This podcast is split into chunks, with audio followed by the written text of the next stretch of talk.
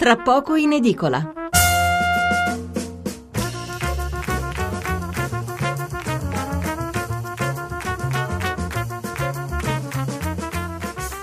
Buonasera da Stefano Bensurati e benvenuti all'ascolto di Tra poco in edicola, la rassegna stampa notturna di Radio 1. 800 05 05 78 il numero verde, 335 699 29 49 il numero per gli sms o i whatsapp.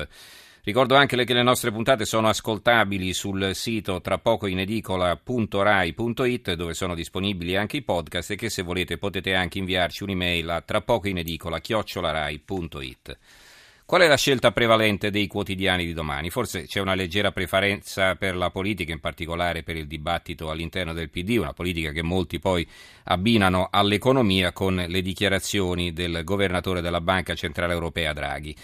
Per la verità però, non essendoci una notizia forte, alla fine ogni quotidiano apre a modo suo, per esempio col virus Ebola oppure con il no della Corte d'Assise di Palermo alla presenza in videoconferenza di Rina e Bagarella durante l'audizione di Napolitano.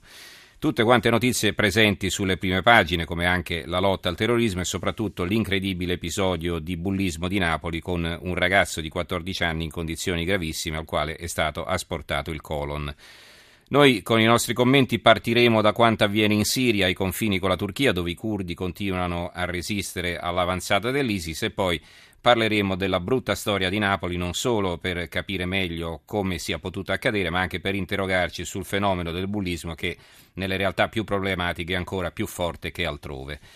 Dopo l'una presenteremo il nuovo numero del settimanale L'Espresso, poi la vicenda dell'audizione di Napolitano, un collegamento con gli Stati Uniti per parlare del virus Ebola e infine Riprenderemo il tema saltato ieri in chiusura, cioè la storia del falchetto che da Parma è arrivato in Nigeria e continua instancabile la sua migrazione verso l'emisfero sud dove sta arrivando la primavera.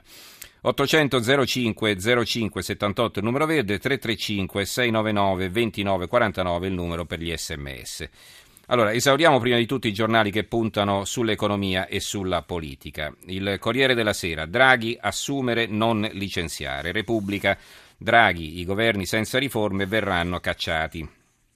Il messaggero, Draghi ora più assunzioni, ok al Jobs Act, non causerà licenziamenti di massa, a casa i governi che non agiscono. Renzi, fiducia anche alla Camera, subito sgravi per chi assume e semplificazioni fiscali.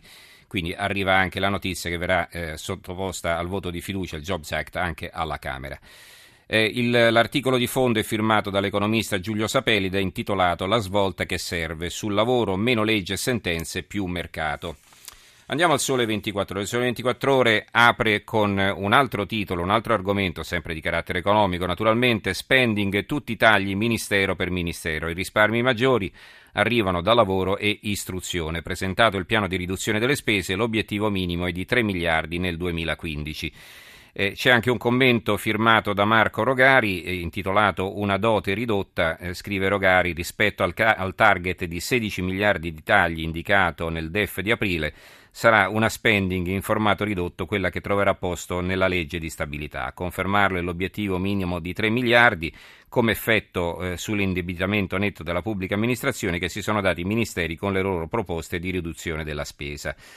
Nel eh, taglio centrale del Sole 24 Ore c'è la notizia che in Germania crolla anche l'export, vendite all'estero in calo del 5,8% ad agosto, riviste a ribasso le stime di crescita. C'è un intervento Padoan, del ministro Padoan, tempo per le riforme. Schäuble, il ministro dell'economia tedesca, scri- dice eh, le regole valgono per tutti. Quindi si ribadisce eh, l'intenzione della Germania di mantenere alta la vigilanza sul rispetto delle regole imposte dall'Unione Europea, quindi un richiamo eh, indiretto, forse no, o forse addirittura diretto alla Francia e all'Italia.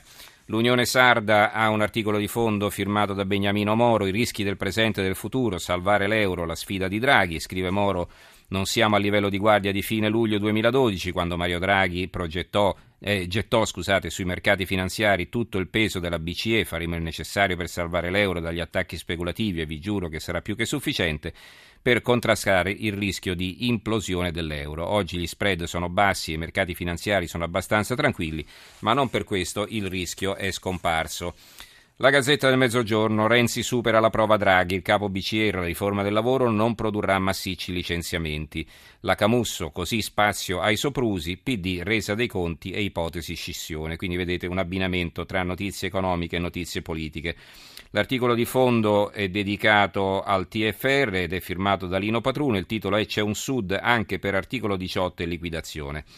Scrive Patruno, un tempo si chiamava liquidazione, così la chiamavano sbrigativamente i lavoratori, più che il sindacalese TFR, trattamento di fine rapporto soprattutto al sud, dove sulla liquidazione si appuntavano tanti progetti, passare la vecchiaia sereni, magari con una villetta in campagna o al mare, o finalmente con una casa di proprietà per chi non era mai riuscito ad averla. Liquidazione come assicurazione sull'ultima stagione della vita o per i figli.